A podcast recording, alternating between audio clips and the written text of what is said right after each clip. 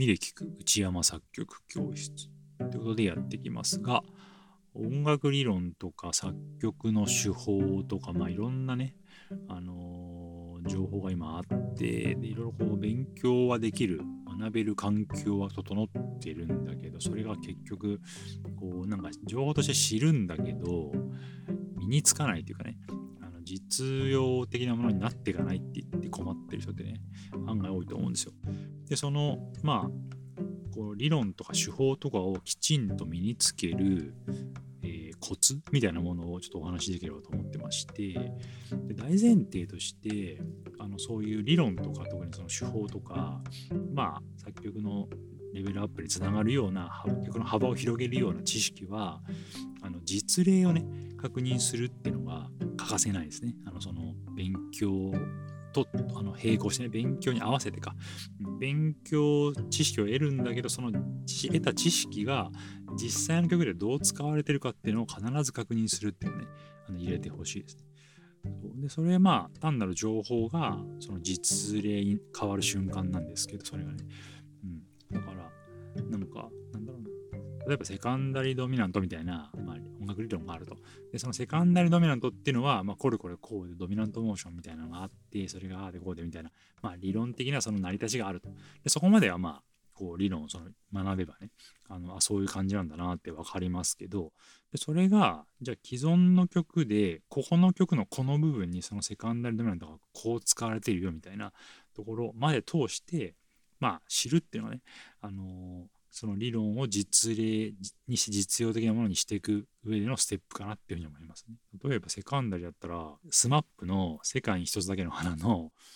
あの歌い出しのね「花屋の店先に並んだ」のとこ「並んだ」っていうところに切ない感じの響きが生まれるんですけどその「だ」のところのコードはまさにセカンダリのコードででそういうふうに実例でそれをあの知るとセカンダリドミナントって情報がこういう響きなんだなとかこういう感じ聞いた感じになるんだなとかこの切ない感じはセカンダリで生み出せるんだなっていうふうに分かってくるんでそのセカンダリドミナントっていうのがどういうものなのかっていうのをあのよりね体にあの刻むことができますよね。だからあとまあなんかチャゲアスのあのセイエスの、えー、余計なものなどないよね。すべては君と僕とのってところもセカンダリなんですけど、そうそういうやつとか、うん。なんかその切なさがそれなんだなとか、あとはもうそれが、それが全手法、すべての理論とか手法とか、まあ、コード進行の理論もそうだし、作曲の手法もそうだし、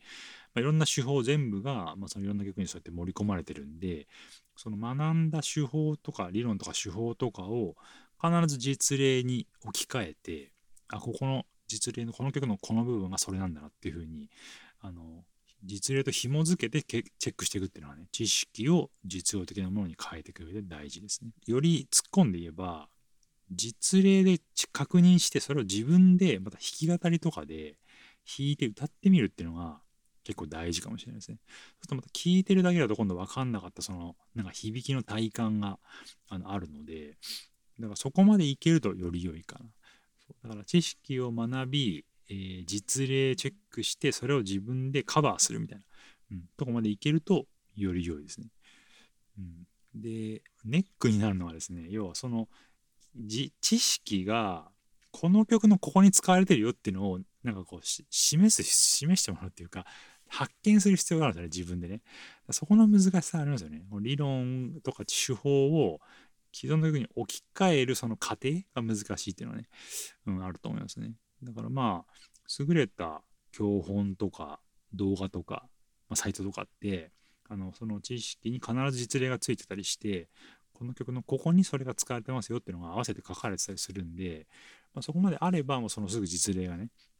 まあ、チェックできると思うんですけど、まあ、とはいえその実例を上げる限界があると、ねまあ、数にも限界があるし、だからやっぱり自分なりに分析して自分でその実例を発見していけるっていうのがやっぱり望ましいと言えるのかな。うん、ですね。だからまあ結局多くの人ってその実例探しが大変でそこまでいかないんですけどそうだからまあ裏技的に言えば誰かにその実例を示してもらえれば一番いいんですけどねセカンダリドミナントが使われてる曲ありますか？みたいな風に聞ける人が周りにいれば聞いてみるとか、うん、だから先生みたいなのについて学ぶのが一番やっぱいいんですけど、まあそこまでいけなくても、まあなんかその身近な友達に聞いてみるとか、これセカンダリドミナントかなって聞いてみるとか、仲間に聞いてみるとか、そんな、そんなでもいいと思うんですけど、うん、なんかそんな感じであのやっていくと、あの実例も探しやすくなるかなっていうふうには思いますね。そう。だやっぱ望ましいのはやっぱ曲分析で、うん、自分でその実例を探していくっていうのはね、大事ですね。だからやっぱ分析力を身につけるっていうのが最終的にはやっぱあの曲レベルアップに求められるっていうのはそこにやっぱねつながるんですけどそうでその知識や手法を身につける最後の仕上げ的な感じでは自分の作曲にそれを使うっていうのは、まあ、最終形ですね。そうでそれで完全にものになるって感じかな。うん、でそれでやっぱ自分で使うともうあのその使い勝手とかここに入るんだなとかこういうふうにあの使ってメロディーがこういうアレンジにできるんだなとかもう本当にそれを自分の実体験としてあの身につけることができるので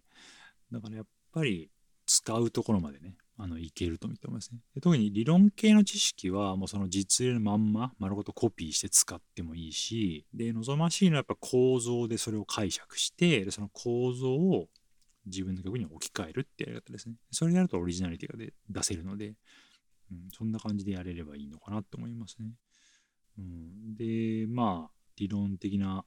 知識とか手法とかってのを、まあ、意図的に自分のね曲に盛り込んでいくとあのまあその単なる知識がこうまず既存の曲の実例確認で、まあ、実例になりそれが自分の曲に使う自分の曲にそれを使うことで、まあ、実用的なものになるって感じであの完璧に身についていくんでそんな感じのステップを、まあ、踏んでみてほしいですね。だから学び、えー、実例確認してで、自分でも演奏とかカバーしてみて、それを自分のように使うっていうね、そのステップですね。でそこまでいければ、あの、身につきます、絶対に。そうで、その使う回数を増やすとか、実例の確認を増やすとかって感じで、あの実例側の方に重きを置いて、実例、実用の方に。うん、で、やっていけば身につきますね。だから学ぶだけだと絶対身につかないんで、実例チェックと実用、自分で使うっていうところを必ずセットにするっていうね。ところを意識して、あのー、やっていってほしいなっていうふうに思います、はい。そんなわけで、理論とか手法を身につけるコツですね。はい。とご紹介してみましたんで、日頃の作曲活動の方に活かしていただければと思います。はい。では今回はこれで終わりになります。ありがとうございました。